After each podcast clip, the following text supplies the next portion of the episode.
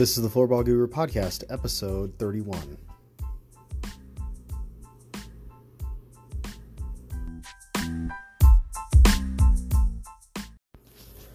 Welcome back to the Floorball Guru Podcast. Today we're going to talk about monetizing floorball. And it's similar to anybody else that's looking to monetize a sports program, sports business, depending on what you're looking for. Again, the focus in the long term is how do we how do we make money on it? If we're building it as a business, whether it's a nonprofit or a for-profit, the end game is we need to make money at the very least to cover expenses and, and then ideally then build so we can continue to push and grow and get more for the next thing. Because when we're laying out the basis of any business, or if you've got an idea of where you want it to go, or you see where the potential can go, the end game again is if we have to get it to a certain point, well, we have to make money in order to get it to the next level.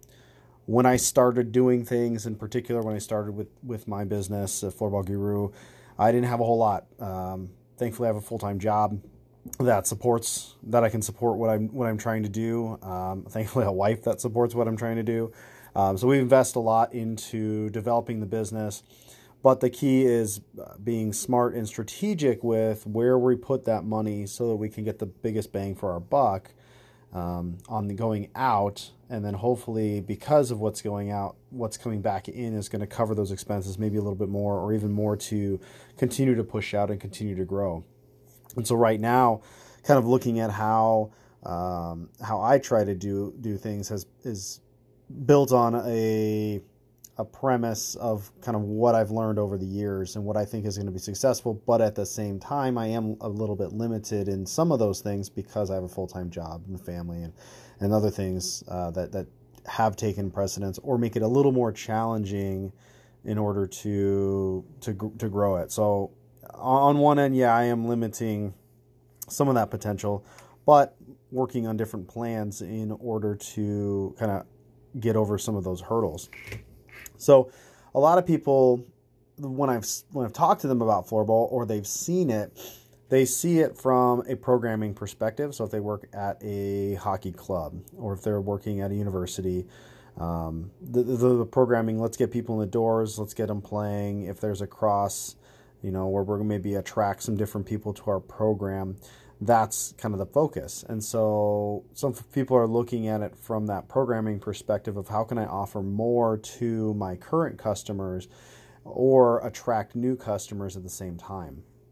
So there's there's some of that and then there's also the other people out there that are looking at that can see it and will actually actively work to build it into a business um, in, in different capacities. And so we've got folks that are, are looking at the equipment, retail, apparel side of things, and so they're going that direction. We've got other people that are looking at more business uh, franchising and, and working how do we grow clubs and how do we grow leagues. And then there's other folks that are doing uh, more class or pickup game. So it's a little more, you kind of mix from the informal to the formal side of things. And I think for anybody that's looking, how do I monetize this sport? Uh, frankly, the market for this is massive. Uh, I'll say it right now in 2019, uh, May 15th, 2019, this sport has a huge potential uh, as from a business standpoint to make a big dent in youth sports in particular. And we look about the, the, the amount of money spent on youth sports. Floorball has has a place there, and I I firmly believe that it will uh, that will cement itself in time as a premier sport within uh, within the sports community. It's just going to take some time, and so it's going to take a lot of legwork for people that are, are kind of out there pushing it. So when we look at how are we going to how are we going to make money off of off of this, and you may be listening, going, "How am I going to make money off of this?" So there's a couple different routes that you can do we'll talk about retail in the first part. So you can do a couple different fa- factors when you're talking about retail. You're, are you talking about apparel and you want to go after the floorball market, uh, sports market, which is challenging enough uh, to, to get into the apparel side of things. But you know, you can. Everyone's got a niche, and if you can make that niche work, great. Uh, for most people, they're going to be looking at the equipment side of things. So you've got uh, selling sticks, selling balls, selling goals, selling the, the sport, and kind of getting it there for most people that are out there or anybody that's going to be starting uh, the majority of it is having to contact either manufacturer and import equipment and then sell. Um, so there's there's some pluses and minuses to that. Or you work with a current organization to import like Unihoc, Salming, those kind of that are overseas and import equipment in, and then go out and sell. So you're going to buy wholesale or at a reduced rate, and then you're going to go out and put your markup on it, and then you're going to go sell. Um, and, and for most people, uh, the sales right now are online businesses, online business sales. Some are doing a little bit here and there where it's that in person, but they're having to go to those people because it's not as readily available at uh, big box stores. The only one that uh, big box store I know of right now that's selling it is uh, Dick's Sporting Goods sells a Franklin NHL branded stick. I don't know, uh, and I haven't heard of anything of them actually being sold in stores. I've only been able to find or see them online. So um, but I do know some people that are working to to have those in a store where you can go down to a local sports store and buy that. And some of them are actually in in uh, a couple different hockey stores uh, as well. Um, so there, there's definitely out there, and it's definitely a, a, route to go there. At that point, you're selling as a, a wholesale to wholesale to a retail. Um, and you have to remember that all along the line, every time you add another person or a link in the chain, you're you're reducing uh, cost or you're or th- adding costs in one way or another. Another format you can do is then partner with a current organization selling equipment and uh, you know work as a contracted employee with them and and go out and, and sell their equipment and then take a percentage of the cost. Uh, I definitely recommend if you're going to do any of that stuff, get that on in a contract it's clearly spelled out, clearly written on all the agreements and understanding because the last thing you want to do is go into an agreement where there isn't one there isn't an agreement, but that there might be um, somewhere where somebody might if there is any issues, you can always refer back to it in the end. And then if you have to go the legal route, you can go the legal route, but at least you have a leg to stand on, and vice versa. So anybody that's maybe looking to you to sell equipment and isn't wanting to put a contract down, I would highly recommend it. Um, the other part, when you look at it, is the programming in the league side. So depending on where you're at, I mean, everywhere around the country in the world, is everyone's a little bit different. My preference personally is to start when where I've got an area where nobody knows hockey, doesn't play hockey. We don't have that culture there in particular. So I have groups that don't have some of those same skills. So my focus has always been on let's build up the education and the teaching and let's teach the sport the correct way uh, so that people understand how to play, they understand the little nuances enough that we keep it away from becoming another version of uh, ball hockey, street hockey, uh, deck hockey, whatever you want to call it.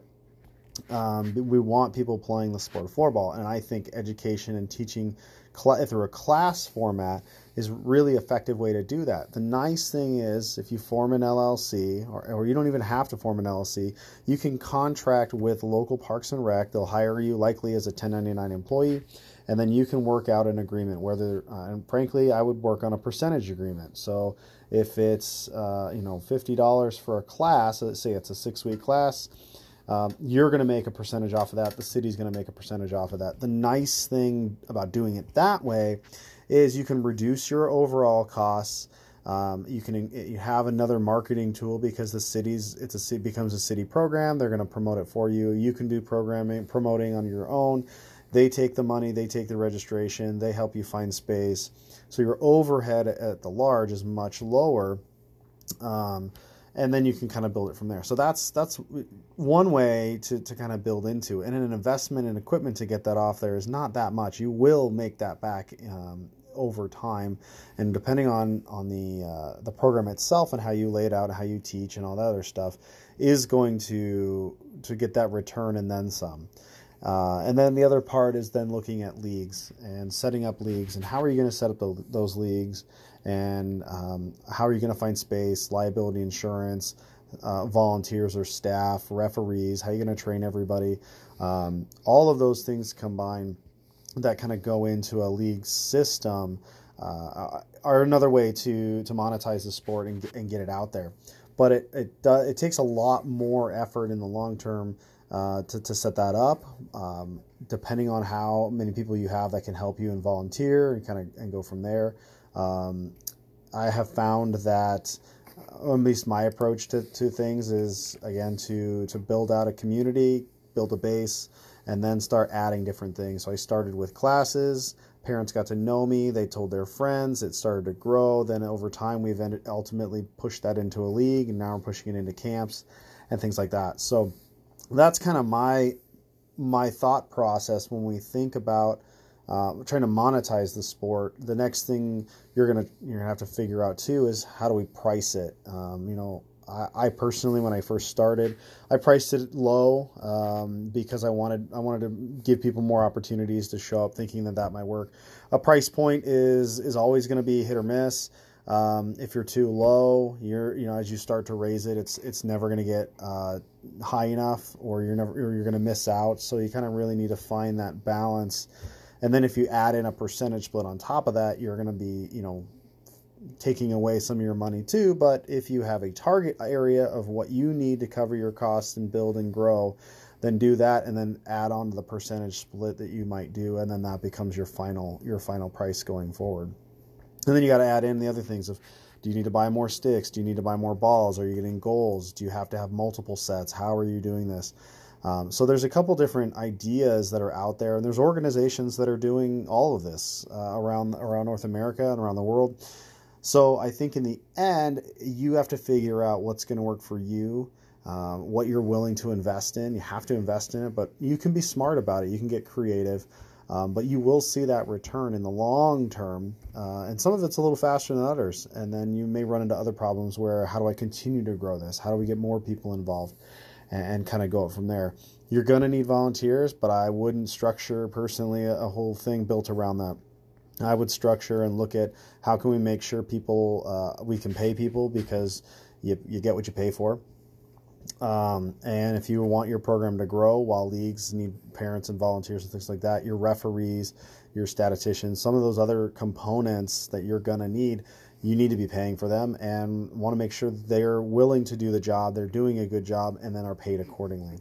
Um, so there's just a, a, snippet of some different ideas that if you're looking at this sport from a programming or you're looking at it to maybe start a business there's some a couple different ideas and areas that you could maybe go after um, in order to kind of get involved. And if you're looking for more information about floorball in particular check out my website www.floorballguru.com or reach out to me at david at floorballguru.com i love to chat with people help people uh, continue to grow and uh, and go from there. So keep floorballing